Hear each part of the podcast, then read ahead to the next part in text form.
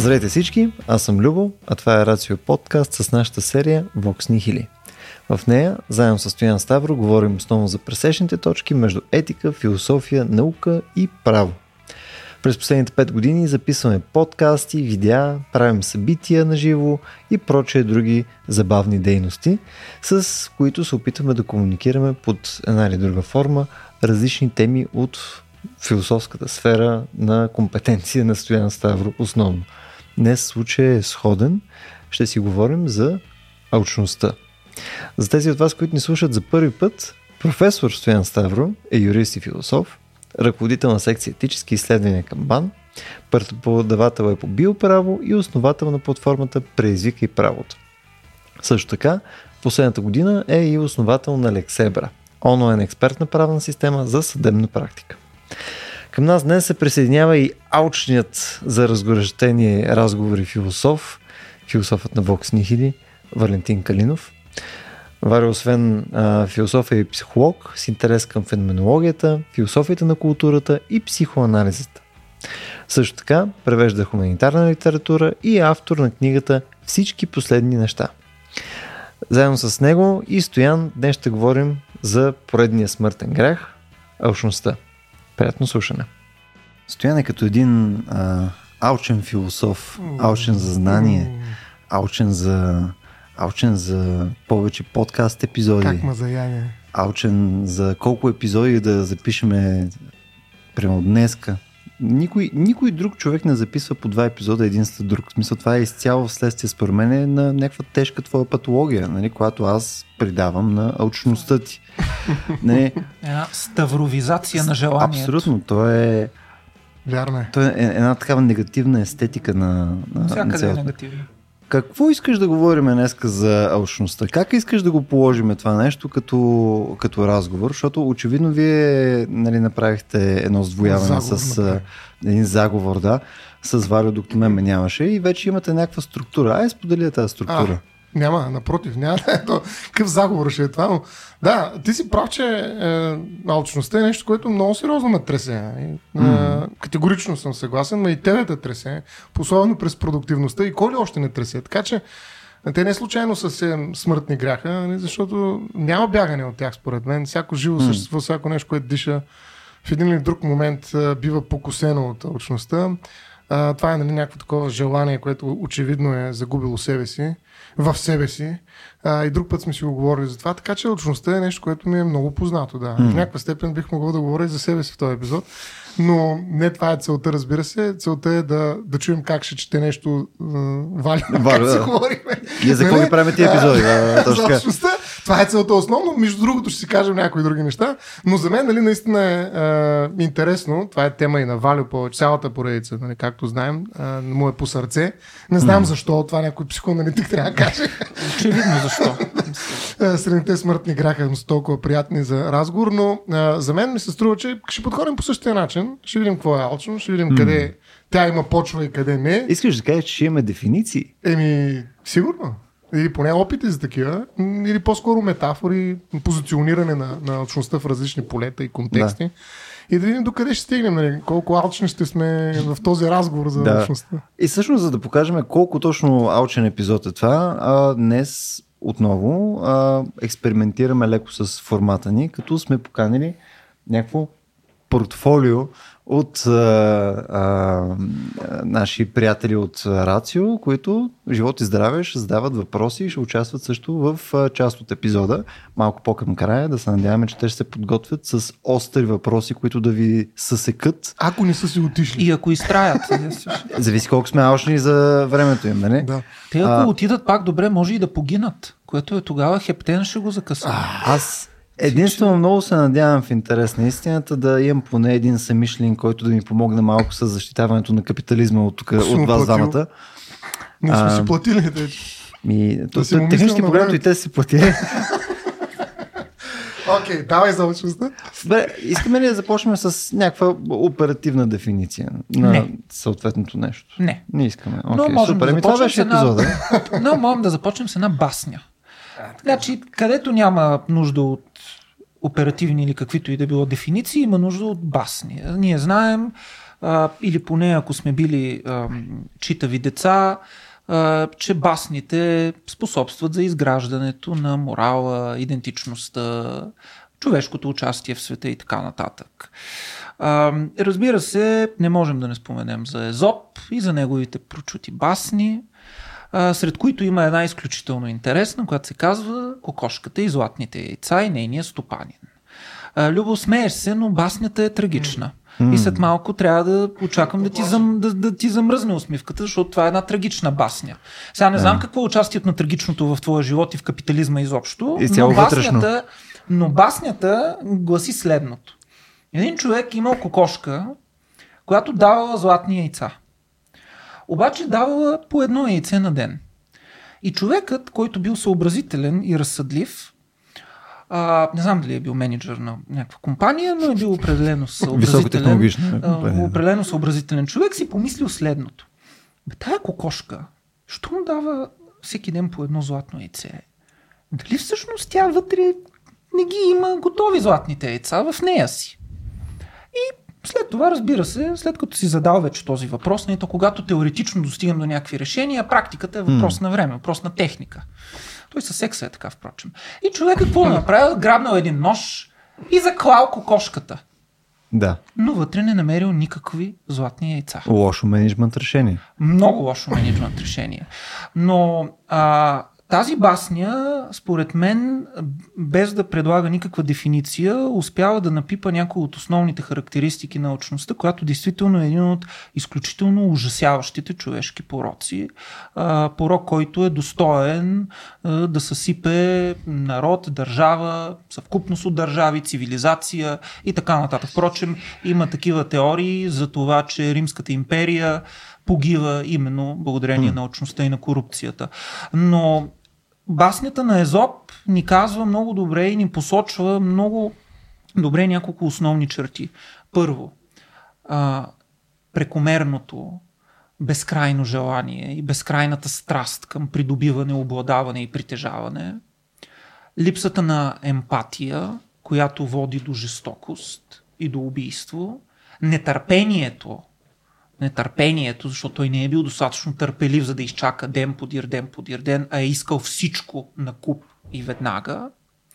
И накрая, накрая отказа да се съобрази с всякакви морални стандарти mm. и с това, че в крайна сметка с, с действието си може да причини болка и страдание, ако и да е на една кокошка, макар кокошката да е все пак била кокошка, която е снасяла златни яйца.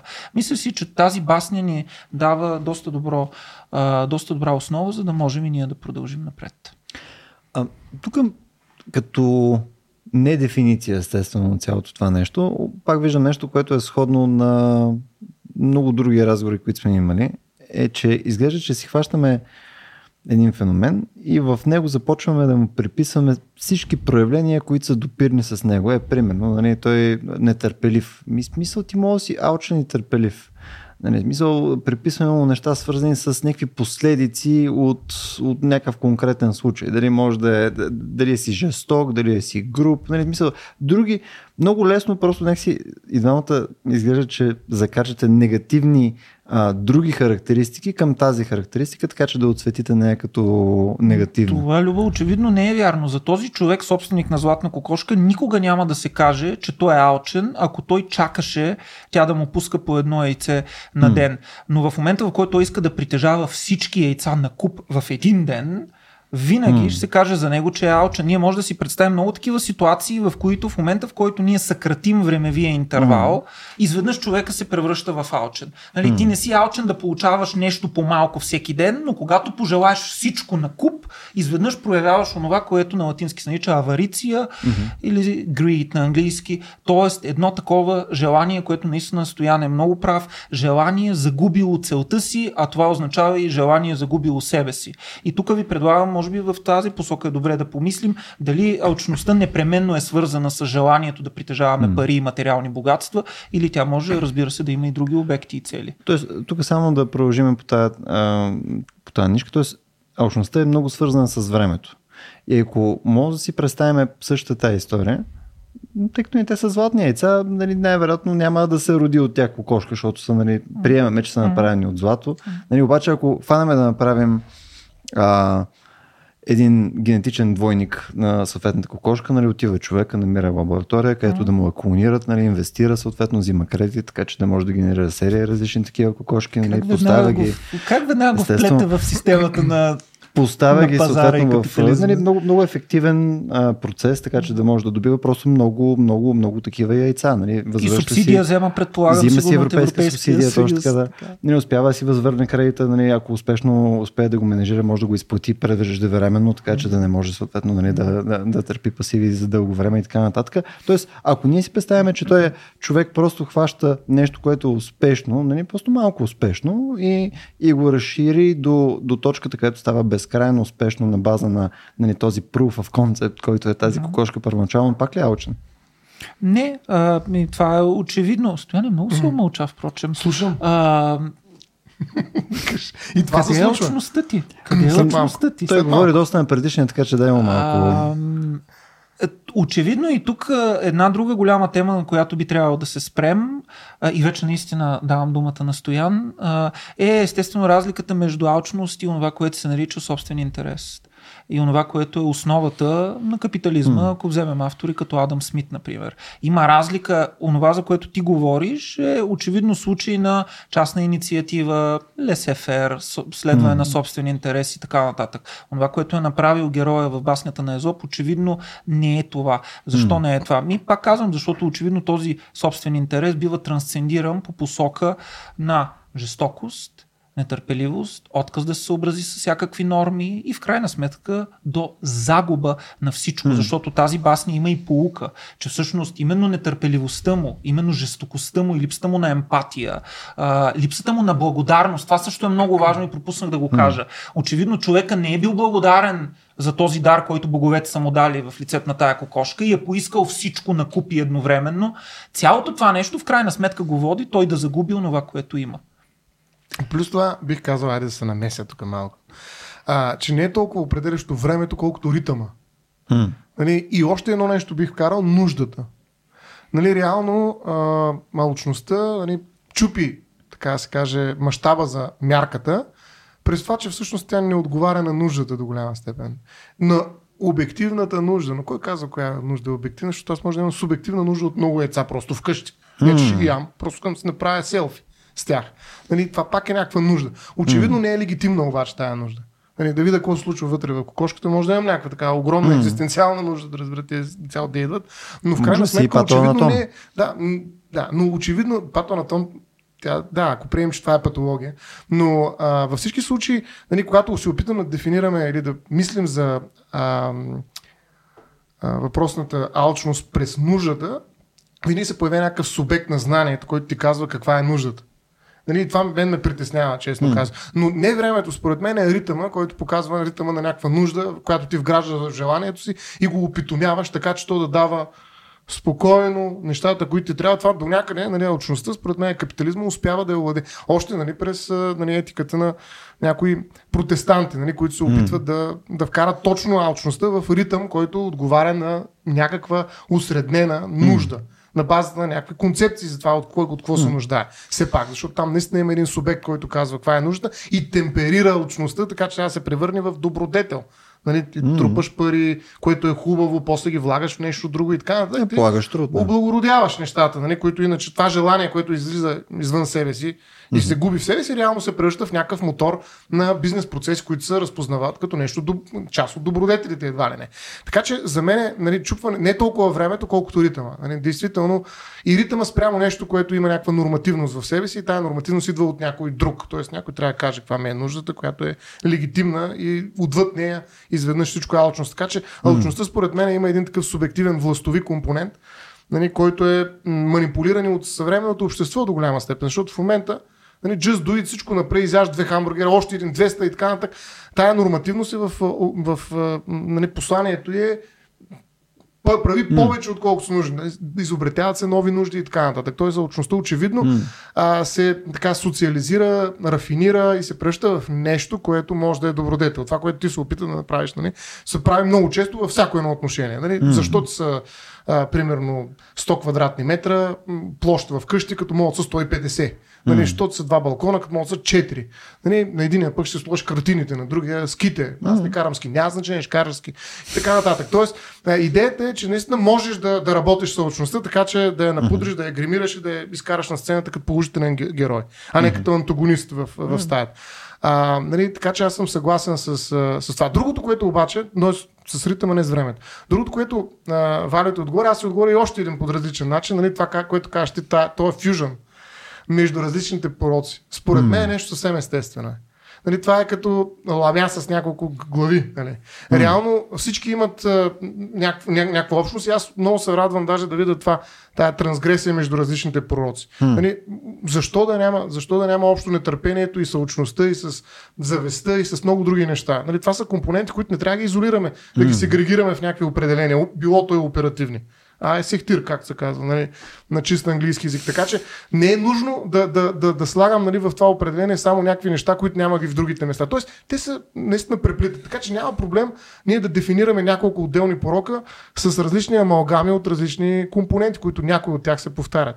Hmm. Че според мен не е проблем това. Не водим един и същ разговор, просто го водим през различни Тоест, входове. другите неща са свързани продукти на основния ни продукт. Ага. Странични, да. Или, или странични или продукти. Подкрепящи и така да. Това, което между другото и двамата казахте за, за желанието, нали? защото някакво желание, което е извън контрол, ама рамо желанието ли е нещо, което, което в крайна сметка го обезпечава. Защото то самото желание без действие, нали, бихме ли нарекли това нещо пак алчно? В смисъл ти можеш да искаш да убиеш кокошката, ти сънуваш как искаш да убиеш кокошката, нямаш търпение да убиеш кокошката, обаче в крайна сметка не убиеш кокошката, защото си, нали, не, не мога, не мога да, да стигнеш до това действие. Но ти определено го искаш. Тоест, трябва ли желанието да бъде манифестирано с действие, за да мога да кажем, че това вече е порок?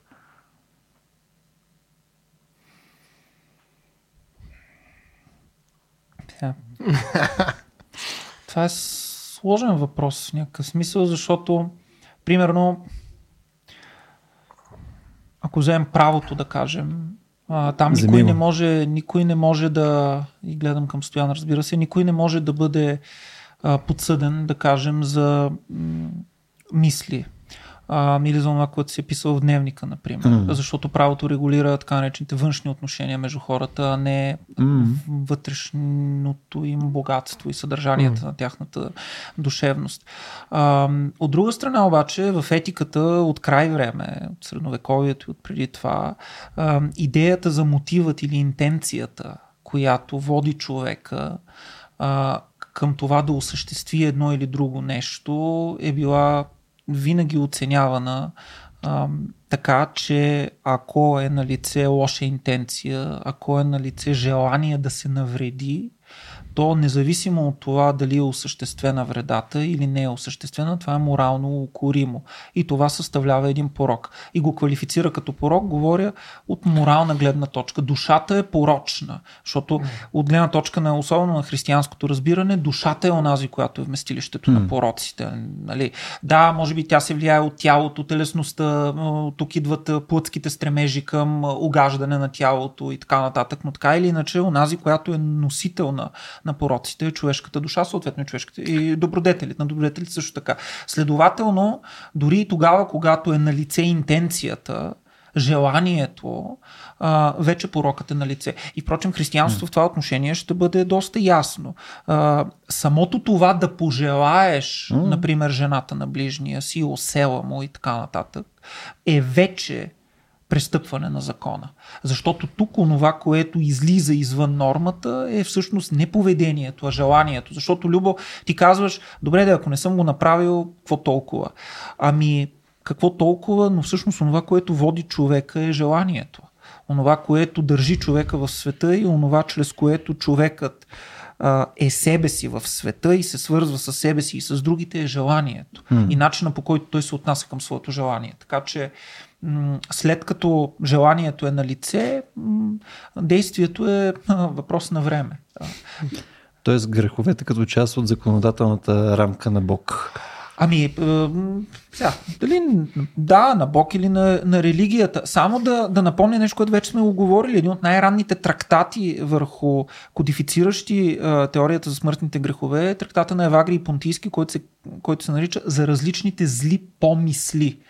И всъщност там а, се появяват греховете под формата на зли помисли или демони и така нататък. Постепенно те ще, се, е, те ще еволюират в стандартната схема а, при Папа Григорий при Тома Таквино като седемте смъртни гряха. Така че, независимо дали ние имаме а, действие, желанието, желанието, което е излязло извън нормата си, изва, желанието, което е загубило самото себе си, погубва човека mm. и човешката душа. И в този, мисъл, в този смисъл аз предлагам директно да, да почнем наистина с една операционална дефиниция. За алчност се говори в два смисъла, както и Тома би казал, следвайки Аристотел. Първо, като а, ненаситна жажда за материално материални придобивки и пари и в широк смисъл като ненаситна жажда за каквото и да е. Hmm. Било то за материална придобивка, било то за а, такива духовни или социални блага, като власт, престиж, признание и така нататък. Hmm. Обаче аз искам да, да продължим още, още една стъпка на, навътре. Отхвърляш оперативната дефиниция. Да, да, Иска... ще хареса без, без дефиниция. Не, то, в смисъл мисля, че може да ни помогне все пак Добре. и за дефиницията, защото в момента, в който, в който вкараме нали, това провинение вътре в, в, в, в мисълта, според мен тогава е важно да кажем по какъв начин се е стигнало от това желание. Защото нали, може да си а, представиме, анално се стигнало от това желание. Не, сериозно е така? Да. След малко ще го Обожавам кажа. си го вода с теб. Впрочем, не е анално, е орално Аз не искам анално. да знам. Орално анално. От оралното идва канибализма, от аналното идва задържането. И затова се казва, много се стискаш. След малко ще го разкажеш. се? Това ли ще полуде. Стиска се ли, стискаш ли се? Аз не съм, не съм те виждал в тая светлина. Идеята ми е. Стиснат ли си? Всеки капиталист трябва да е стиснат. А, Не, не така лично, Верно не така лично притесни го. Кажи сега, кажи си думата Верони. аз съм, аз съм толкова щедър човек към себе си. А, да, И ако към имаш... приятелите си. А, аз имам по, по само познати. А, тоест, ако имаш нещо, което ам, ти си го проконтролирал, т.е. следствие на нещо, което ти си направил като, нали, мислил си по някаква конкретна тема, нали, и ти си, го, ти си го повикал рано това нещо, нали, Те- че то е станало по някакъв начин обсесивно или вследствие на някакво конкретно поведение и така нататък. Тоест, ти ако си направил серия стъпки, така че ето доведе до това нали, желание, което е, може да е започнало през някакво малко желание, обаче си започнал да го а, преекспонираш по някаква форма или съответно да, да, да наблягаш на него или просто да... Нали, сам да си положил някакво усилие, така че това да те е закарало на там, според мен е едно, а да имаш просто желание, което не е, не е дошло вследствие на, на твои дори мисловни действия, а просто е дошло, то, понякога Къде? просто в главата ти идват мисли. В смисъл, а, ние сме достатъчно наясно в момента с начина по който ни работи мозъка, така че знаем, че серия от нещата не идват следствие на някаква воля, където ти си ги мислиш, а идват вследствие на Той не, нещо. той не познава подсъзнанието. Тоест, Идват от той- някой друг. Идват от някой друг. И да, друг човек. вследствие на общество, вследствие на много неща. Смисъл, ти може да си повлиян така, че това нещо да е Идват нещо, което ти желаеш. Да. Тоест, ако си представим, че нали, изнъж това желание, това нали, а, извън контрол желание, идва от най-добрата реклама на KFC на света, където просто е мамата си трака, нали, най-хрупкавото пиле, най-сочното пиле, нали, лудница. И съответно ти го виждаш това нещо и просто ти текат лиги в мозъка. Нали, просто е пократително. И съответно по какъв начин ти в този, в този случай си провинител. А, да, разбрах ти, разбрах ти въпроса. Е, отговора, отговора е простичък. Ти си се съгласил с това желание. В смисъл, аз ти отговарям така малко догматично, както би отговорило християнството. То има отговор на такъв въпрос. Нали, а, грехът е в това, че ти си се съгласил с този зъл помисъл. И това ще го твърдят всички, от ранните светилци до ден днешен свещениците, нали, те винаги ще казват, нали, и тези, които пишат в областта на християнската етика и работят, нали, грехът се ражда тогава, когато ние се съгласим с онова. А, самия помисъл, има, те се наричат прилози, такива, които ти се появяват в ума разни глупости, нали, нещо такова, това. Да. Те те изкушават, да убия нали. Да. Те, те ми, примерно, Примерно нещо такова. Да. Или, така, те ти изкушават. Нали? Това са, да кажем, действията на дявола, както ще така да ги наречем. Но въпросът е, че когато ти започнаш да се, да се вслушваш в това, mm. което те ти говорят. И когато ти не можеш, ти абдикираш и капитулираш и не можеш да се бориш с тях, защото ние знаем от, от апостол Павел насетне, християнският живот е постоянна борба. Това е борба с греховете, борба с света, борба с себе си, борба с другите. Mm. Това е едно постоянно бойно поле. И тогава, когато ти не можеш да се опазиш срещу тези зли помисли, а започваш да им даваш ухо, както се казва, mm. и започваш да им играеш по свирката в един момент, тогава ти вече си под ножа на греха. И, и не само ги слушаш, ами ти, ти се услаждат. Да, точно така. В смисъл, има едно нещо нали, в греха, което е най-голямата му сила и не е нужно никакво действие. За мен е лъчността и изцяло нематериална, така да се каже. Наистина е порок на душата. А, сега ти нямаш душа, нямаш, нямаш проблем с лъчността. Това е ясно. Само порок на сърцето имам. Да. Това, е друго. да. Така че не се притеснявай за себе си. Въпросът е друг, че всъщност в един момент това изкушение, освен че те обладава, нали, което е първата фаза, бих казал, на, на, на, на, това, на това гниене, нали, което някакъв mm-hmm. начин може като метафора да пресъздаде случващото се в, и във волята, защото и волята ти гние, наистина си прав. Когато се отдадеш на порока, в един момент, както на, сме говорили на лакомията, ти просто не можеш да спреш. Mm-hmm. Искаш да спреш, искам, бия с шамари, не мога. Смисъл, това е положението. Нали, но, но, но преди това, когато си съгласил, е случило още нещо, едно голямо събитие. На теб ти е станало хубаво. Нали? А, а това нещо, като mm. нали, се продава в момента. Нали? Ето той е KFC, за който говориш, който и да е някаква. Те, те, те, това те обещават че вземи си го това, ще стане много хубаво и твой мозък са лигави. Ма на някой душата му пък нали, гние. Така че в този смисъл, за мен наистина порока се случва включително и алчността изцяло в менталния свят. Нали, Тоест, когато поискаш и кажеш, да, това е много хубаво и ще го направя. Дали ще го направиш дори, това вече е последици, бих казал. Нали, да, правото може би ще държи отговорен, ако изобщо те държи, защото за алчност, да, има престъпление от алчност. Но, но да, те са някакъв, някакъв мотив, който ще бъде релевиран някъде. Но, но трябва да направиш някакво действие за правото. Ние говорим за правото, тук не говорим за морал и най-вече за религията, където са греховете, нали, имат някакво значение. Защото за правото минава... греховете няма значение. Тоест минава през удоволствие. Така ли? Мисля, ако Услаждане. Услаждане. Да, т.е. трябва да е нещо, което изличаш. Аз, аз го обобщавам с някакво удоволствие. Нещо, което, нали, следствие на твоето желание. Насладата е по-първична.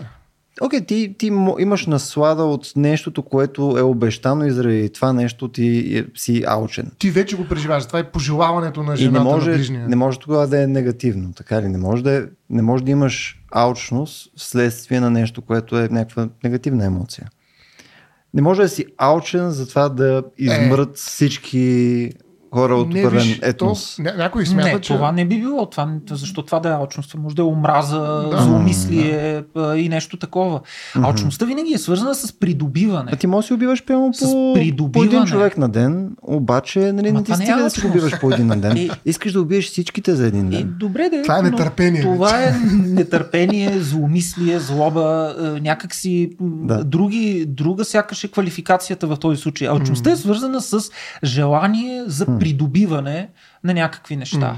А, и дори не толкова за желание за консумиране, защото това може да мине по-лесно, ако говорим в случая с KFC-то, може да мине, разбира се, под рубриката на лакомията да, и така нататък, да. докато в учността имаме желание за придобиване. И сега аз да. ще кажа и по този начин ще завъртя нещата. Това желание за придобиване е винаги в собствен интерес и то винаги радикално скъсва връзката между субекта и общността. Защото това, което желаеш да придобиеш, за да има алчност, за да има алчност, имаме желание да се награби общото или да се награби част от общото и да се завлече, да се засмуче в собствената бездна, в бездната на субекта.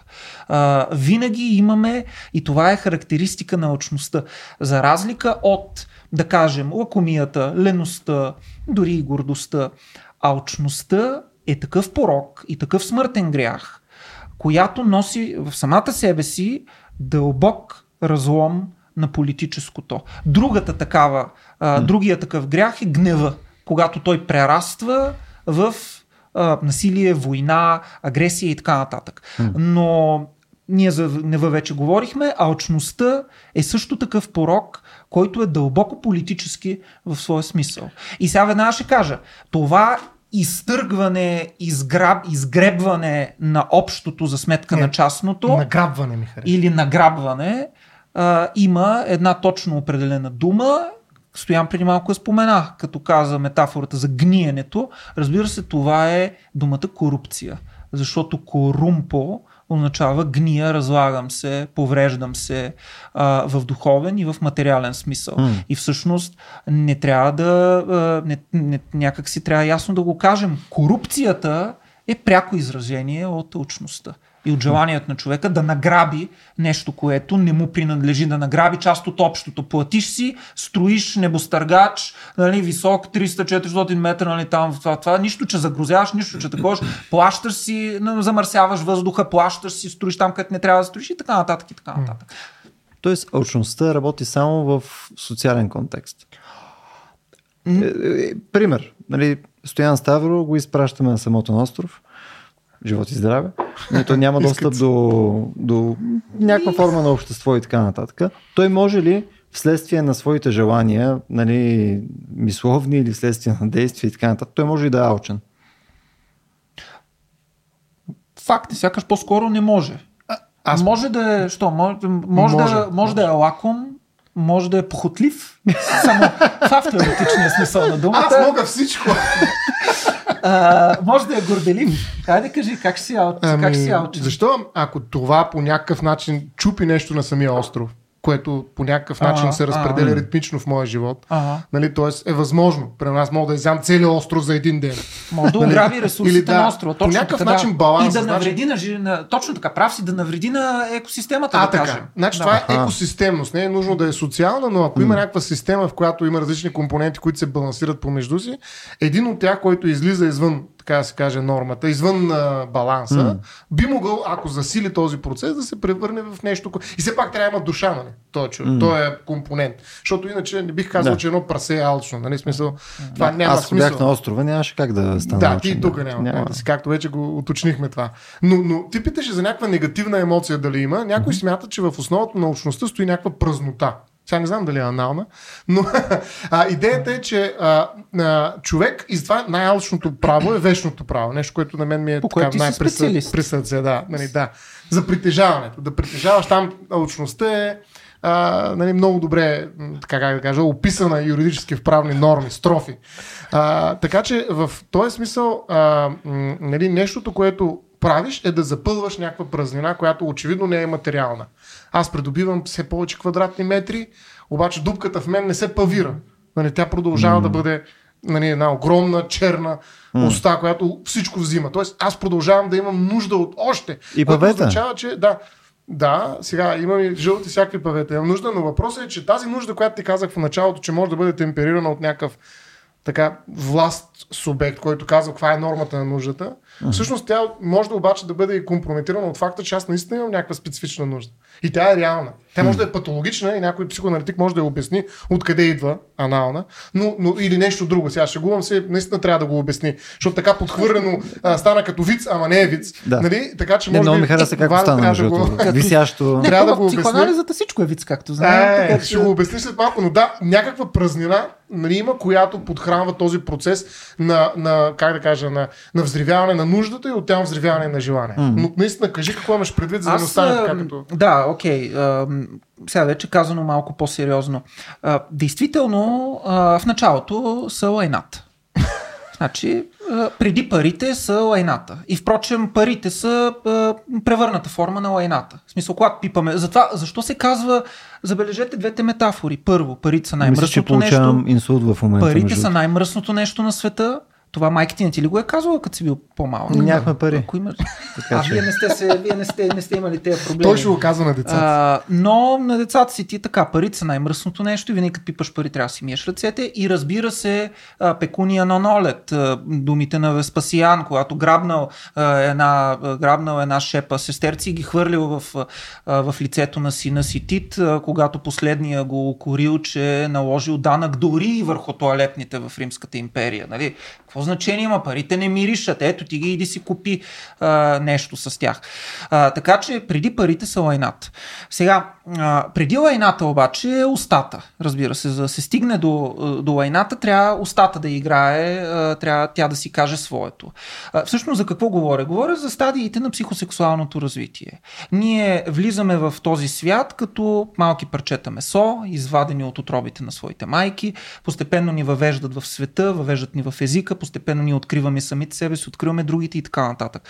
Ние се развиваме по някакъв начин. Човешкото желание, както Фройд показва, се развива от а, ерогенната зона на устата, през ерогенната зона на ануса и последната завършваща ерогенна зона е фалическия стадий, гениталната, където се осъществява това, което е завършената сексуалност при човека. Разказвам го доста простовато, даже и вулгаризирано, но за да се хване основната линия.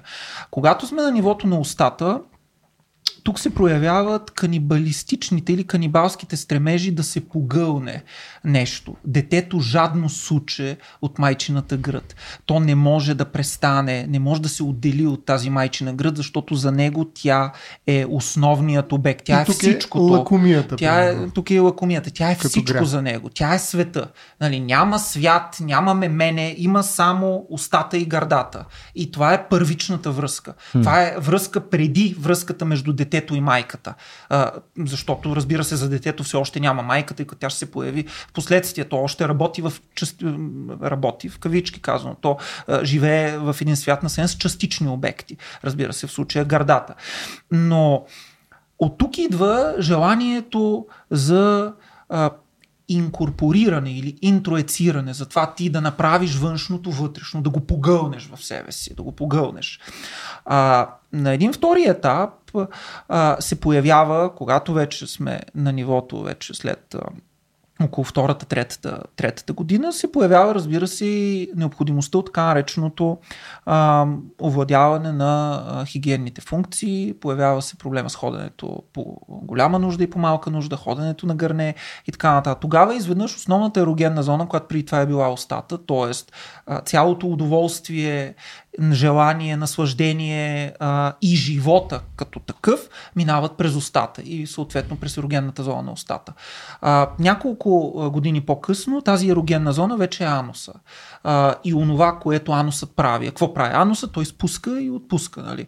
През него излизат някакви неща или не излизат някакви неща. Задържането на тези неща всъщност води до получаване на удоволствие, защото дразни аналната лигавици. Затова децата много обичат да стоят на гърнето си и да се стискат. И те схващат това, което се случва на гърнето в термините на даряването и на дара. Затова, когато детето се мъчи много на гърнето и когато най-накрая си свърши работата, родителите казват браво, браво, гледай колко голямо момче си, айде, браво, ето ти бомбонче, ето ти нещо такова. И детето започва, несъзнавано, разбира се, равнище, да го говорим в полет на несъзнаваното, започва да прави тази връзка между даряването и екскремента. И всъщност двете стават взаимно заменяеми. Дарът и екскремента са едно и също нещо, защото то показва, че е добро момче, когато си свърши работа. И обратно, когато иска, например, да накаже родителите си по някакъв начин, да прояви упорство и над, то се стиска. То се стиска. Сега, Фройд а, с един невероятен а, усет успява да свърже това с а, езикови изрази от рода на а, той е скъпчия, той се стиска, той е стиснат, mm. стига си се стискал, много си стисна, ти си циция и така нататък. Всичко онова, което ние обикновено, онази идиоматика, с която ние обикновено се отнасяме към паричните отношения и към отношението на а, размяната на, на, на пари в обществото. А, и по този начин той казва, че всъщност от това отношение между дара, който е протообраза на златото, на парите, а, екскремента, и това, че ти ги държиш и ги пускаш, задържаш ги в себе си ги пускаш когато искаш или, или, или и желаеш да поглъщаш все повече и все повече, това беше предишния стадий, оралния стадий. Всъщност тези два елемента съставляват, можем да кажем, на несъзнано психологическо равнище, това, което представлява профила на, на алчността. На, не само на желанието да интроецираш, да приемаш вътрешно в себе си все повече и все повече и все повече и все повече, но и желанието да не пускаш или да пускаш тогава, когато ти искаш. Нали? А, това, впрочем, е свързано и с още един нагон. Това е нагона за овладяване. Нали? Защото когато детето осво, освои това да пуска когато иска акото, всъщност той е овладяло самото себе си и това ще стане, впрочем, протообраз на а, садизма а, и на това желание за агресия, за справяне с агресията, а, която избликва от, от детето. А, впрочем, Мелани Клайн, една от а, видните продължителки на делото на Фройд, а, ще свърже зависта особено много, но и алчността. Ние, като говорим за зависта, ще кажа няколко думи за Мелани Клайн, но и алчността именно с а, първични а, нагонни потоци, тежнения, които функционират и които циркулират в а, тялото на живото човешко същество. Тоест, алчността е дълбоко закодирана в тялото и в телесността, в материалността, от която е изградено а, човешкото същество. Да. Така че това да поглъщаш, да не пускаш, всъщност тези модалности, които ние вече сме освоили и за които и за нас те са социални модалности, всъщност могат да бъдат проследени към психосексуалното развитие. Е, как може да мине през тези фази? Кажи ми изкуствения интелект. Ето, нали се че изкуствен интелект в крайна сметка е натрениран върху това, което сме ние. Така че Да. ако Ама нещо... Няма твърде много семпли за това как какаш, нали? В смисъл, не мога да го натренираш на това. Не. Тоест, това искам да ти кажа, че нали, интелекта се. Виж един Фройд, нали, този анализ не бих казал, че е безспорен. Нали, В никакъв случай. Точно обратното, Да. да. той е твърде спорен. Точно така. А, но въпреки това. Аз още съм малко шел шок, между Нали? смисъл цялото Но нещо. въпреки това той показва един много специфичен начин на формиране на личността. Нали? Мгм. През тялото, през един специфичен опит, докато изкуствен интелект никога не се ражда. Тоест, опитите да преминем нали, към, е- към едно, за един знак за равенство между изкуствени хора и нали, естествени хора и така нататък, в други подкасти сме си говорили, реално се сблъскват челно с Фройд и този начин на мислене. Това просто като ерзац, нали? просто като отклонение. Нищо повече. Затваряме разговори, се връщаме на очността. Радвам Ти се, че се опитоми и не беше аучен Не. отново задълбан Само в да- тази тема за е трети много пореден епизод. Много хубав пример е за това как, до колко различен може да бъде погледа върху интелекта. Нали? Аз имам нещо, което подозирам по никое време няма мога да го вкарам в разговора, обаче просто ми е Сега е интересно. Просто ще го вкарам в момента. А, мисъл, когато използваме а, такава... Мисъл, когато използваме думата алчност, нали, изглежда, че може тя да не е придадена само върху индивиди, а може и върху организации. Или съответно, те може да са нали, комерциални организации, те може да са държави и така нататък. Това по начина, по който го описахме в момента, не е ли нонсенс? В смисъл, ако е нещо, което не е удохотворено, не то може да е може в него да има серия различни субекти, нали, които съответно сами по себе си са алчни и съответно тяхното намерение да, е, да повлиява върху организацията, но самата организация няма как да е алчна. Века се произнесе ли се по въпроса дали юридическите лица Може да могат текат да, върви. могат да текат или още го разглеждат? Не, попитаха Европейския съюз и сега Аха. в момента има и тълкователно дело Ага. образуваха. Изключително... Образуваха, но не, не е излязло Не, нищо. не, нищо не е. А. Казвам така, защото всъщност това, което ти задаваш като въпрос е също за което става дума. Нали? Може ли юридическите лица да търпят морални морални вреди? Може ли юридическите лица, в случая компании, транснационални корпорации и така нататък, да бъдат алчни? Нали? Тривиалният, въп... тривиалният отговор е не могат. Мисъл, може техния борт, да кажем, на директори, който се състои от човешки тела и така нататък. Сега как, дали Стояне, специалист, той може да поясни, ще изчакаме да видим решението. Не, до сега има, бъде- има, има случаи, в които са само че репутационни вреди, както и такива вреди от това, че не могат да очакват справедливо системата. Има, има обосноваване на морални вреди и при юридическите лица. Не е проблем, макар че те еволюират в едно по-общо понятие неимуществени вреди. Само, и говорят, даже се говори за морален патримониум на юридически лица. Така че това е една друга тема, но, но да, всъщност. Е, свързах ги, може би да. не- не да, съвсем. Да, не просто ще се отклоним. Иначе за мен научността няма как да работи при юридически лица. Изобщо те не са същества, които имат душа, нали? т.е. не могат да имат грях. Нали? Те може да имат някакви механизми, които ще щупят някакви баланси, нали, примерно. Това са монополите, нали, срещу което има законодателство. Нали, те просто не, не знаят кога да спрат да растат. Нали, кога да спрат, нали, наистина да кажат, абе, чакай се разделим, нали. Няма мърч, малко и нали, разделяне. Не само да се сливат. Нали. Има, има много тежки последици за всяка една екосистема, в която има един динозавър, нали, такъв, който расте непрекъснато. Но това вече е логика, това не е грях. Да, това е просто економическа логика. и не минава да вече бъде през- системата. Не минаваме вече през Не, твърдението през за алчност. Не, алчност. Не, не бих казал. Аз лично не виждам никаква алчност това. Алчни са хората, инвеститори, хората, които държат стейкхолдери, нали, в смисъл, които държат и карат още печалба искане, още печалба. И сега, нали, модерния, нали, Не, модерен.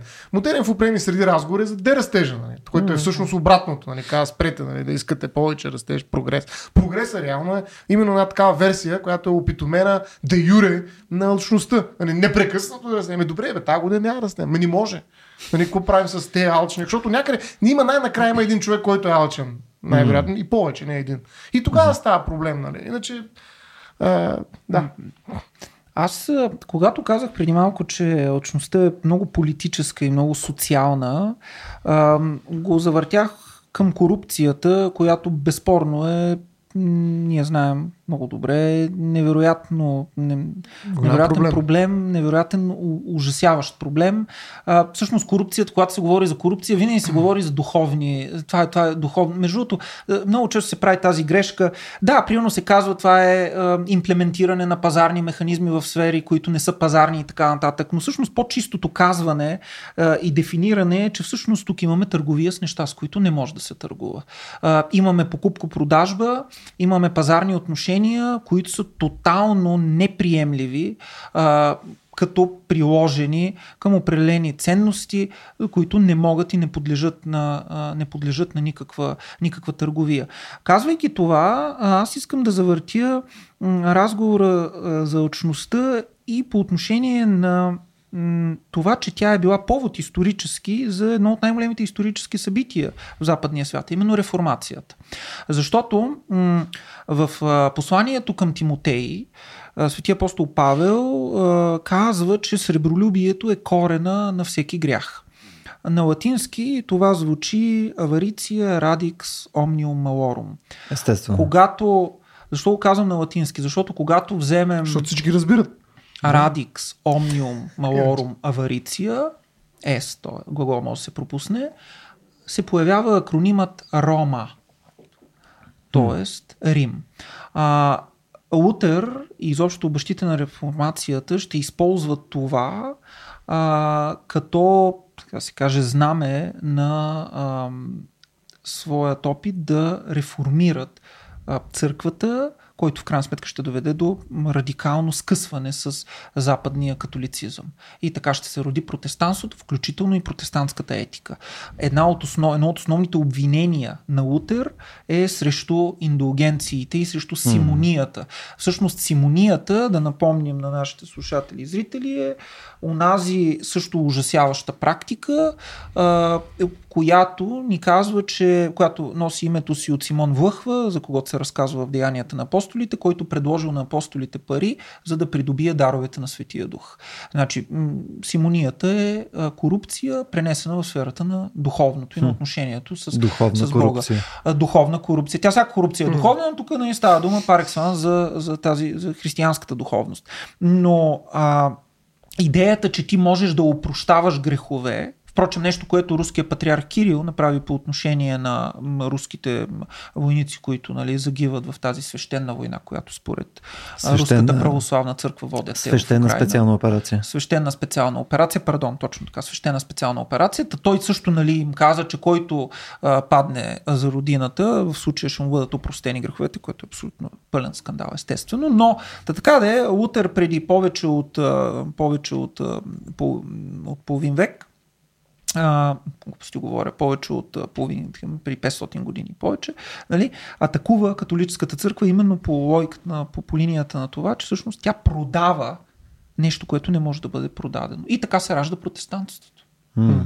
От Моите хора. алчността, от алчността, от алчността на тогавашния, тогавашния, тогавашната римска курия. Да, и между другото, ако едно време лъчността е била към а, пари, нали, както и тогава и трябва да се трупат богатства и към земи, защото политиката, това, което казва, винаги се сеща една за територии. И там си алчен да стане. Нали, и Рим, какво? Още една още една провинция, още една провинция, още една провинция. И то в един момент тя вече може да се управлява тази провинция. Нали? То, Те къде е свършиха провинциите. Не, нали? а, не са свършили, бе. Винаги е имало още. Не, не, не знам за такава империя, която да, да е свършила провинциите, но, но е свършила други работи, очевидно. Логистично трудно е за контролиране. Да. Е, свършила е по някакъв начин, но, но сега личността, забележи, е за живот. Това е много любопитна е, в нали, този биокапитализъм, изобщо биоправото, с което също така съм се сблъсквам ми е любопитно, но и не просто, не, но и професионално просто любопитно, но и професионално занимавам. Но забележи, тая битка с безсмъртие, с, за безсмъртие, с смъртта. Опитите да продължиш живота си колко се може повече, да вземеш от някой друг бъбрика му, да си го купиш. Нали, аз съм алчен за човеко часове живот, буквално. Нали, смисъл, да, има една такава много специфична алчност, която преди като ще не няма, защото едно време е имало отвъдност. Нали. Защото тази алчност вече наистина като че ли не е на душата. Защото душата знае, че нали, тя ще преживее смъртта. Нали, но тук имаме някаква така трансцедираща душата алчност, която не знам дали изобщо е алчност всъщност, по смисъл по който говорят греховете, при която аз имам жажда за живот тук и сега, нали, в материалния свят. Тоест искам mm. да, да живея тук и съответно съм готов да, да го взема този живот от някой друг. Като под живот разбира и дори преживявания, защото аз не искам просто да съм в кома искам да преживявам, нали, което е преживенческия капитализъм, нещо, което се случва mm. непрекъснато като транзакции на преживяване. И сега, като, като слушаме, сега преживяваме някакви готини неща. Аз съм тук заради това сигурно. Нали, mm. Поради тази причина, нали, това може да ми се продаде. Нали, как се опитвате и вие да го продадете на патроните, извинявай. Къде, къде? Но а, въпросът е друг, че тази алчност към живот, реално, според мен е нещото, което а, което ще, ще успее да, да се запази след, след религиозния разговор за очността. Mm. И ние имаме а, включително, а, как да кажа, о, м, нов тип престъпления, бих казал, нали, които са вече наистина на базата на тази алчност, защото аз съм готов, нали, защото това е най-ценното. Остави лайната, остави златото. Оставям ги между На страна. Живота, моя майката, да го mm. фана аз този живот. Нали, и, да, и да го продължа. И тази алчност за мен е най, е, най-любопитна. В момента е най, най се. Тук всъщност само сега, преди продължим само, само за секунда, а, да кажем, че горе към ту сега е момента, ако някой от вас иска да задава въпроси, нека сега да се подготви, да придобие микрофона и след малко да е вашето време. Да, Вада? Аз, аз искам да нещо да кажа на, на, на Стоян. Значи, има една велика сцена в Уолл Стрит, където Гордън Геко, Майкъл Дъглас, произнася една реч, като отговор на обвинение за това, че те му казват, че малко алчен, нали, така, така. Той, малко, малко алчен е странно казано за него, но, малко бременно. но той произнася прочутата фраза Greed is good. И след това следва едно така, описание на това как всъщност Америка е станала а, велика, изкуството, литературата, културата, а, всички тези неща всъщност са станали такива каквито са в следствие на различни борби, mm. които са били водени от човешката страст да се придобият някакви неща. А, аз не съм толкова убеден, а, че това е така, макар че а, разбирам тази логика, която за мен е логика на едно желание, което е не непременно алчно желание, в смисъл в който ние коментираме сега. И Казвайки това, искам да, да адресирам това, което Стоян ни каза преди малко с въпроса дали все пак не трябва да направим разлика между това, което покрай Ниче и така нататък можем да наречем воля за Живо, мощ. Власт, да. То е власт, но всъщност истината да. е воля за мощ или воля за живот онзи тласък и жизнен порив, който в някакъв смисъл описва всичко живо съществуващо. Това е борбата за оцелееш, mm-hmm. да, над, да, да надмогнеш себе си, да се запазиш. Спиноза ще каже, че този конатос, този стремеж е, на живото да постоянства характеризира живото. Той, според Спиноза, характеризира всичко в света, впрочем, не само живото.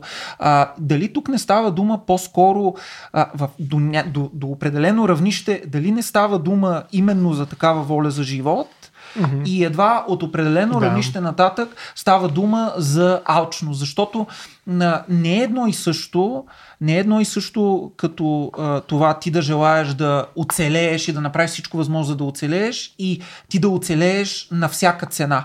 Особено... А, особено и за чужда сметка. И за чужда сметка. Особено а, да препратим към а, случаите с а, разкритите незаконни трансплантации само преди 2-3-4 години нали, в една известна столична болница, а, които бяха достатъчно скандални. Нали, изобщо покрай трансплантациите този дискурс винаги може да се поддържа за това, че всъщност как се трансплантира, защо се трансплантира, а, как така се трансплантират на, на донори, които изместват изведнъж някакси другите и така нататък и така нататък. Тоест, това е сериозен въпрос. И това е различен, обаче казвам, от въпроса, това просто от желанието ти да така оцелееш. Е, така е. Нали? Има граници. Им, има, има някакви Има въпроси. Също. Сега е момента за въпросите. Здравейте, мили хора! Аз се казвам Мариел Чезарова и смятам, че в случая трябва да а, направим така една много лесна а, граница за това какво е очността. И в случая смятам, че нещо, което много ще помогне за този разговор е това да включим именно идеята, че генезисът на очността е в инстинкта за оцеляване, където стремежът към ресурси осигурява максимален шанс за това ти да успееш да си запазиш живота и евентуално да го продължиш и да гарантираш оцеляването на потомството си. Вече достигането му в крайност е това, което го превръща в а, алчност. И когато вече се стремим към повече ресурси, които надвишават нашите нужди и тези на потомството ни. А стремежът към повече винаги е била движещата сила на прогрес. Това да можем повече неща да произведем, повече неща да свършим и така нататък, да имаме повече време за повече неща и прочее. И всъщност, точно заради това немалко научни открития са направени, които са тласнали прогресия на човечеството като цяло. Да, то това е разликата между интереса и личността. Точно в е степента. Да. Ми, аз не съм съгласен, защото идеята за прогрес е много късна идея. В античността няма никаква идея за прогрес и хората не са желали да прогресират, нито това им е било интересно. А са направили някои открития. Нали? Mm. В крайна сметка Архимедовите машини са открити от Архимед, точно. Това са най-простите механизми. Представяш се бяха прогрес... да открити от някой друг, а не Архимед, а, не Архимедовите Архимед, машини. Не, да. Както Америките. Както Америките. Да. Но така или иначе искам да кажа, че тази идея е късна, впрочем тя е присъдружна на раждането на теорията за, частни, за личния интерес и за разграничаването му от очността. Тоест това са теории, които м- навлизат в Европа от 17 век на сетне. Преди това а, желанието да придобиваш твърде много е а, безспорно от а, така едно разпътство на духа и съответно то бива санкционирано. Обаче, сега ще кажа все пак нещо, нещо mm. позитивно, нещо конструктивно. Има нещо конструктивно, но ми се струва, то е по-скоро трябва да се търси по линията на любопитството, mm. а, на желанието за знание. Защото всъщност онова, което стои в основата на новоевропейската техника е любопитството на човека от новото време. Mm. Любопитство, което е качествено различно и е свързано и с утвърждаването на неговата собствена личност, място в света и така нататък, от а, любопитството на средновековния човек и на античния човек. А, най-малкото, защото да кажем а, усещането за безкрайната вселена и така нататък, тези неща, които се раждат вече след 15 век, са много, много а, важни в това култивиране на любопитството. Трябва да се каже, впрочем, че през средновековието любопитството е било а, доста стигматизирано, защото mm. винаги е свързано с това ти да си вреш нощта в неща, които mm. не са за теб. И това неминуемо означава, че ти надскачаш онова, което ти е отредено mm. а, като място в света и в космоса. А, и, и това е проява на гордост. Си нужда. И това е проява на гордост. Тук, между другото, искам да само на секунда да поспоря. Пак е базирано на, на въпроса. с, с, всички. Аз ако ще споря, знаеш, че споря с вас. Аз с всички останали се разбирам. Аз не а, преди всичко си в спор с себе си, като те гледам. Така, да, да, отвътре, да. Както всеки интелигентен човек. Нещо, което а, нали, мисля, че е грешно просто твърдение е, че видиш ли нали, това желание за, за многото, за такова, нали, е, е, е някакъв продукт на по-скоро по-модерно време. Останах с такова впечатление, нали, като, като твърдение. Смисъл, не, аз че... говорих за прогреса. Не, иначе не е така. И в античността виждаме да. а, мисъл, Но и нещо... филипики срещу... Мога ли да Но от но едно от нещата, което а, тя спомена е, че нали, това е търсенето на ресурси, нали, то обезпечава в крайна сметка нали, някакво по-голямо дълголетие, потомство, нали, някаква стабилност и прочее. И не също това, което виждаме пък при а, животните, които не са нали, най-добрият пример за добри капиталисти, нали, че ако те нямат контрола на околната среда, нали, прямо да имаш хищници, които съответно да контролират популации и така нататък.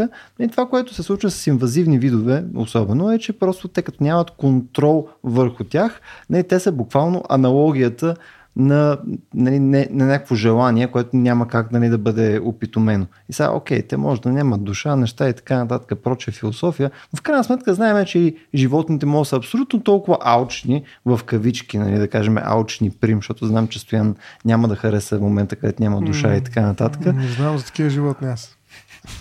Какви? Си Алчни. видял още такива Да, алчни не животни. съм. Еми, ние го дефинираме като нещо, което нали, също накърнява околната среда. Нали? Е, ти, примерно, е като друго. беше, ти като беше нали, на острова, където те заточихме успешно за известно време, Ама аз съм алчния. е, ти си алчния, ти съответно си прецакал баланса, който се случва там. Това абсолютно могат да го правят и животните без никакъв проблем. И съответно по някое време баланса ще се получи, след като нали, се сринат популациите, случи се някакъв ужас, нали, минат маса години, така че се стигне отново до някакво равновесие на дадената това не екониша. е алчност. Съгласен съм, Да, но, е но друго. ефекта, който нали, виждаме, мисля, ако, Да. ако минаваме през този разговор за ресурси, в крайна сметка знаем, че се случва при животните абсолютно също нещо. Аз, но тук няма да влизам в детайли, защото може би е крайно време да направим а, подкаст за желанието, защото ние се докосваме до него периферно, няма да влизам в детайли, но големият проблем е, че желанието по принцип е безкрайно, защото то няма обект. Значи, поне това е моята индоктринация и това е, това е моята идеология. А, желанието няма обект. Желанието е безкрайно. То никога не може да бъде заситено. Може да бъде заситено това, което се нарича нужда, може да бъде заситено от това, което се нарича искане, но желанието не може, защото то просто е самата липса. То е самата издълбаност на битието, а, която нищо никога, никъде, под никаква форма не може да запълни. Да го запълни не, но да го пресече. Смъртта. И за това желанието е живота. да Да, го пресече. М, Точно Да. обратното стояне. Мисля, желанието носи смъртта- в себе си, желанието носи в себе си идеята за това, че смъртта е навсякъде, защото нищо не може да го запълни. Защото има дупка, Има, може която да го не може да пресече. бъде, не може да бъде, За съжаление. Да го пресече в смисъл да го прекрати. Да прекрати, да. Мисля, не като го супа да я пресечеш. Не, Мисля, не, да. по друг начин. Това е излизане от, да, излизане от играта. Окей, Е, това ама даде, но, но самото желание не може да бъде от нищо запълнено. И в този смисъл винаги въпросът е как в крайното човешко същество през него тече едно безкрайно желание. И алчността се появява като момент от историческото развитие на това снаждане и конфигуриране на крайното и безкрайното. Не знам кога и къде се появява, или мога да го мисля, но въпросът е, че съм сигурен, че алчността се появява като момент от историческото конфигуриране на крайно и безкрайно. Убеден съм в това. Човешкото желание е безкрайно и незаситимо, то няма обект. Няма обект. Абсурдно е да се каже, аз желая тази жена, така, така, така и така. Няма такова нещо. Аз желая това и това и това. Няма такова нещо. Това са временни ситуативни иллюзии, в които ние си представяме, че те ще задоволят нашето желание. Mm. И всъщност и поради тая причина има други фактори, като любовта, например, които трябва да се появят, за да може жената да остане същата. Защото всъщност тя е едно празно място, тя е на празна позиция. И затова, за да остане тази жена на тази празна позиция, трябва да има някакви стяги, които трябва да дойдат от другаде. Но от самото желание те не могат да дойдат. То е незаситимо, базисно и безкрайно. То е стихия, която тече през нас, която е един тласък, който нищо не може да укрути. И виждате, Алчността на казано, казано така, то е, то е долепено до алчността. Ануса на... Спри. на. Просто, просто спри. Кой друг има желание да се включи? А при това положение може ли да се каже, че има алчност за всичко? Вие в началото започнахте по този въпрос, че не е задължително да е за пари или за нещо такова. Може да е за знания, може да е за добродетели. И тогава грях ли е една алчност, която е насочена към добродетелите? Алчност към добродетели. Еми, искам да бъда перфектен. Да. Еми, алчност е. Алчност. Защото няма такива хора да са перфектни. Това, това не е Но, но няма е- нужда, да. Това е по-скоро и гордост. и Тук вече може би се изкривява по някакъв начин.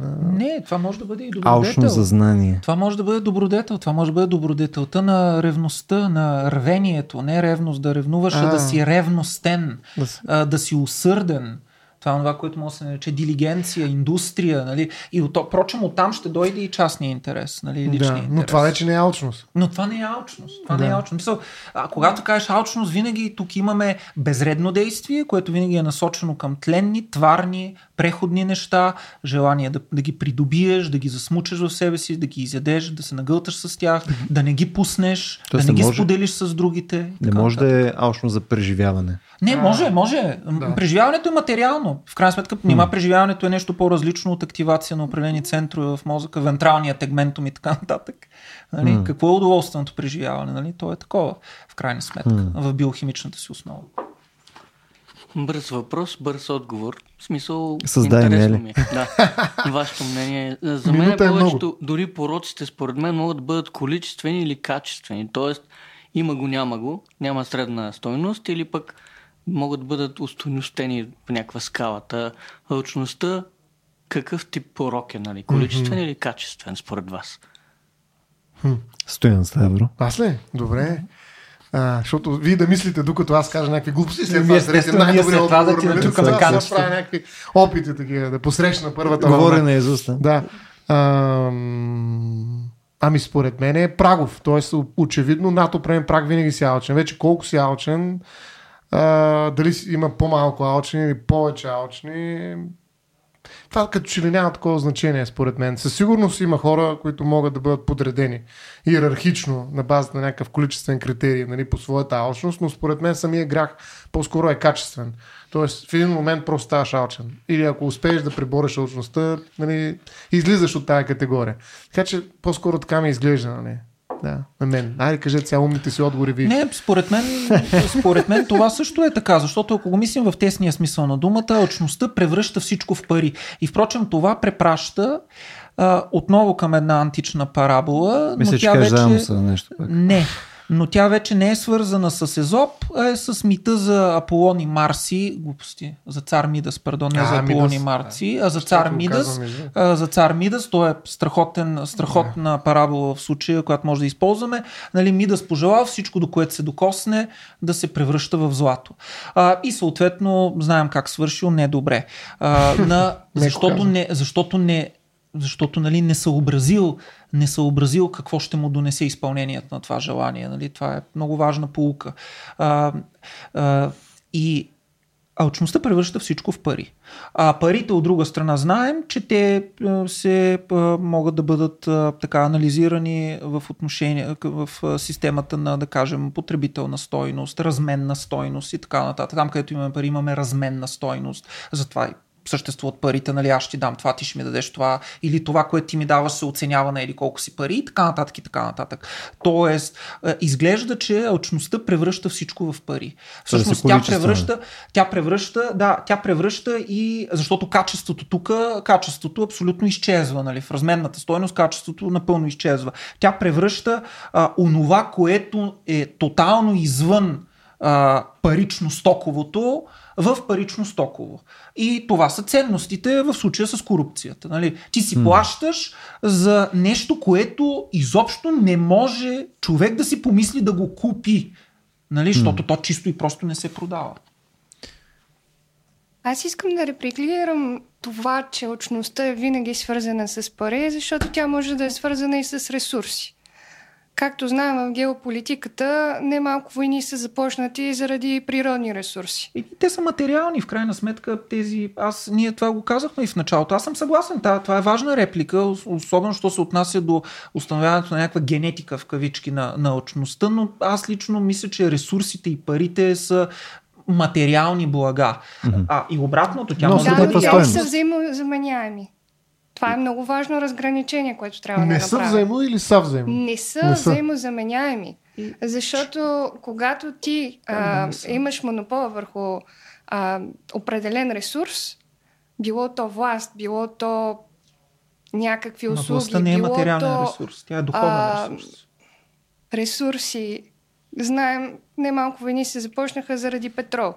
Има такива заради вода. Нали, така наречените Ще има. водни войни. Да.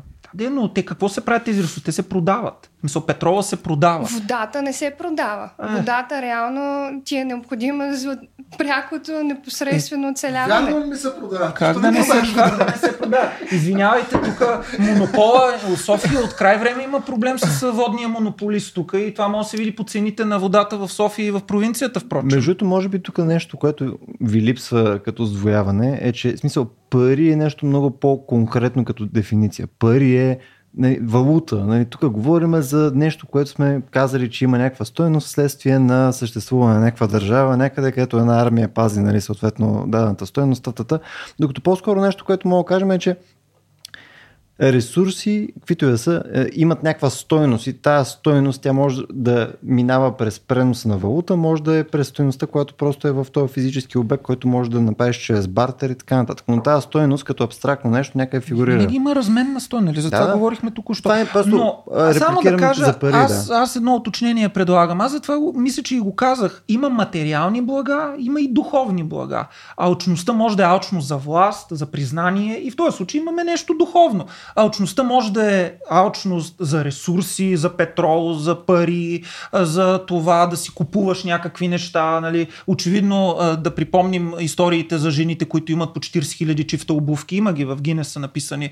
Нали, или има по 12 000 рокли. Нали, кога една жена би могла да облече 12 000? Не съм сигурен. Може би и да може. Жените са изобретателни и съвършени същества а, в това отношение и тяхното желание е съвършено желание, но все пак 12 000 рокли, Айде сега, 12 айде сега. Айде, 000, айде. то е друго, пардон, Няма то не да е запълниш тази съвършено. дупка. То не е съвършено, то е друго, Край, както. Лакан ще каже, то е, Може те са да друга говорим наслада. и за мъжката алчност, която между другото фигурира в една от най-популярните религии в момента обещанието за множество девици.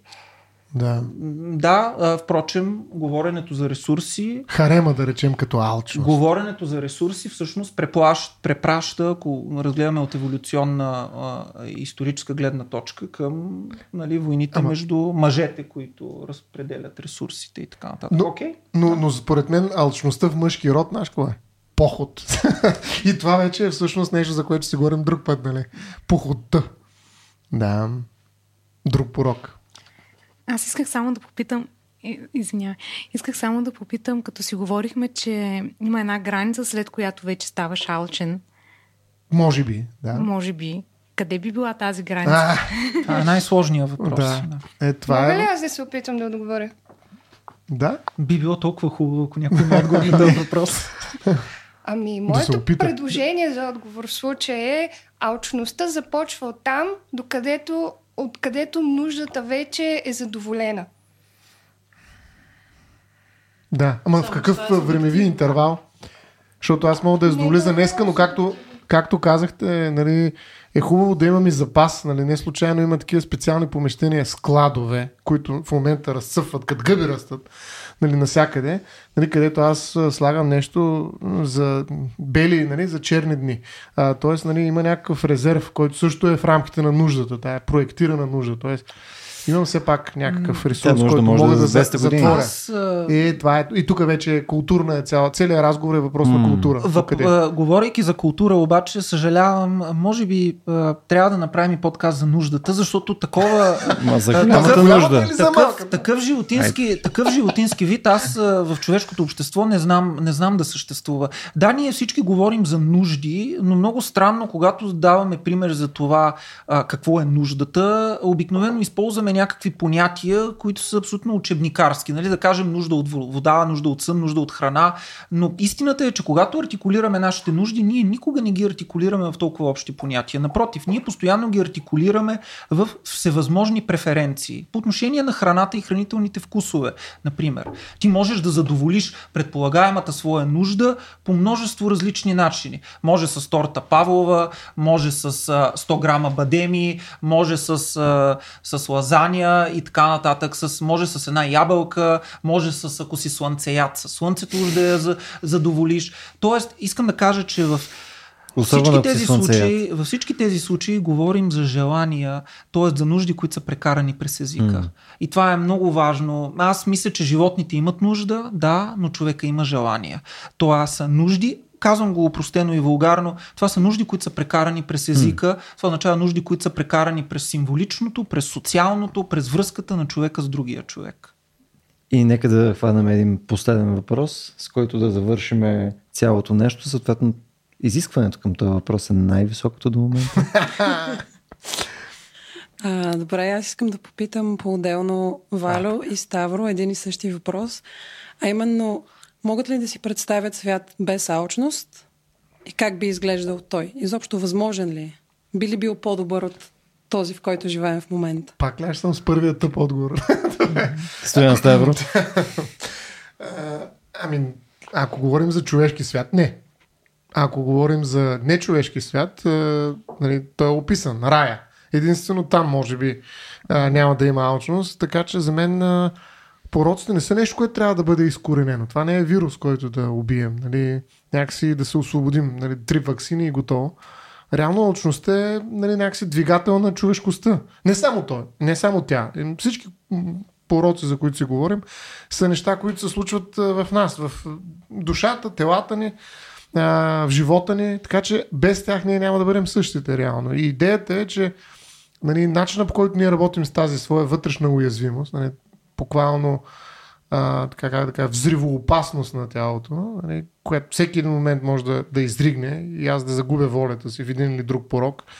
Нали, начинът по който работя с това всеки ден, всеки час, а, е начинът по който бивам себе си. Тоест, за мен, нали, без това ние няма да имаме свят. Свят без алчност, реално за мен не е свят, който бих могъл да живее по начина, по който познавам да живее. Иначе, да, описан е такъв свят и това е рая. Да. Аз бих казал така. Нищо добро не идва от никой от смъртните грехове, но изглежда, че самото човешко е заложено на карта, когато става дума за смъртните грехове. Аз също смятам, че ние не можем да се изтръгнем от тях по никакъв начин. А, също разглеждам тяхното съществуване като едно драматична, като една драматична опасност и предизвикателство пред човека. Това не означава, че аз ги оценявам положително, а, означава, че по-скоро си давам сметка, че а, всяко наше усилие, всяко наше действие, всяка наша фантазия, всеки наш план, всеки наш проект а, по някакъв начин а, е под сянката на греха. А, това е така, защото самите ние сме под сянката на нашите тела, все още. А, а когато ние сме под сянката на тези тела, това означава, че ние във всеки един момент имаме постоянно вземане-даване със смъртта. Всъщност тези грехове са смъртни, защото те убиват и унищожават душата, защото те са непростими според да кажем някои християнски доктрини, защото те в крайна сметка избликват от това ужасяващо а, нещо, което се нарича човешкото тяло, което е една съвкупност от болка и от наслада, а, която е съвкупност от радост и от тъга, от сълзи, от смях, а, от плач, а, но което за добро или за лошо а, конституира човешкия свят. А, в този смисъл раят ще бъде а, нещо, за което е казано, че ще случи под ново небе и на нова земя. И око не е видяло какво е там, ухо не е чуло и човеко на сърце не е дошло. Какво ще бъде там и тогава. А, онова, което ние имаме тук обаче като предизвикателство и като, пак ще кажа, едно постоянно усилие и борба на човека с самия себе си, защото действително наистина човекът е създаден по Божий образ, подобен и така нататък, за да се бори с себе си и да мисли в себе си, е а, и нашето предизвикателство да бъдем такива каквито и разбира се да прогресираме в най-добрия смисъл на думата. А, и в този смисъл м- говоренето за смъртните грехове е абсолютно необходимо, както и борбата с тях. И момчета, освен да благодарим на нашите гости в студиото днеска, мерси, че бяхте с нас и че ни изтърпяхте. Чи А, въпроси задавах? Абсолютно. Вижте колко аучно подходихме към този епизод. Абе, Платихме си добре. Абсолютно Имаше да. въпроси. Е, ви- Виж, следващия път, следващия път няма да са толкова много, така че отново сме само в... а, Да, с тях нямаше и вода. А след това не е била с пари. Е. Добре, и също така да благодарим и на нашите зрители и слушатели. О, Валю, ти имаш нещо да четеш ли? Е, Ох, нали майко, как ще да те... Нали за това се бяхте събрали? О, Нали за това се бяхте събрали, Любо? да. Да ти Значи, припомня твоите собствени Върха Веднага, Валю, на нашето предаване. За Бога. Ако изобщо това нещо е предаване. Да, То ще е, е абсолютен провал епизода без а, литературното четене. Айде, слушам. Слушаме. Слушаме Теофраст и неговите прочути характери, които представляват първото описание, първият опит за характерология или за типология на човешките характери, което е достигнало до наши дни. Една много малка книжка, която обаче е останала през вековете и се радва на невероятен интерес от читателите, също както и впрочем басните на Езоп. Тя е много смешна и забавна. В нея той характеризира няколко така 30 на нещо такова, човешки типа с съответните им характерологични особености. А, 22 глава е посветена на скъперникът. И ето сега как Теофраст определя скъперника. Скъперничеството е един вид отсъствие на чест и достоинство в правенето на економии. А ето какъв човек е скъперникът. Спечелва първа награда в състезание с трагедии и посвещава на Дионис дървена плочица. Тънка като лента, на която изписва само името си.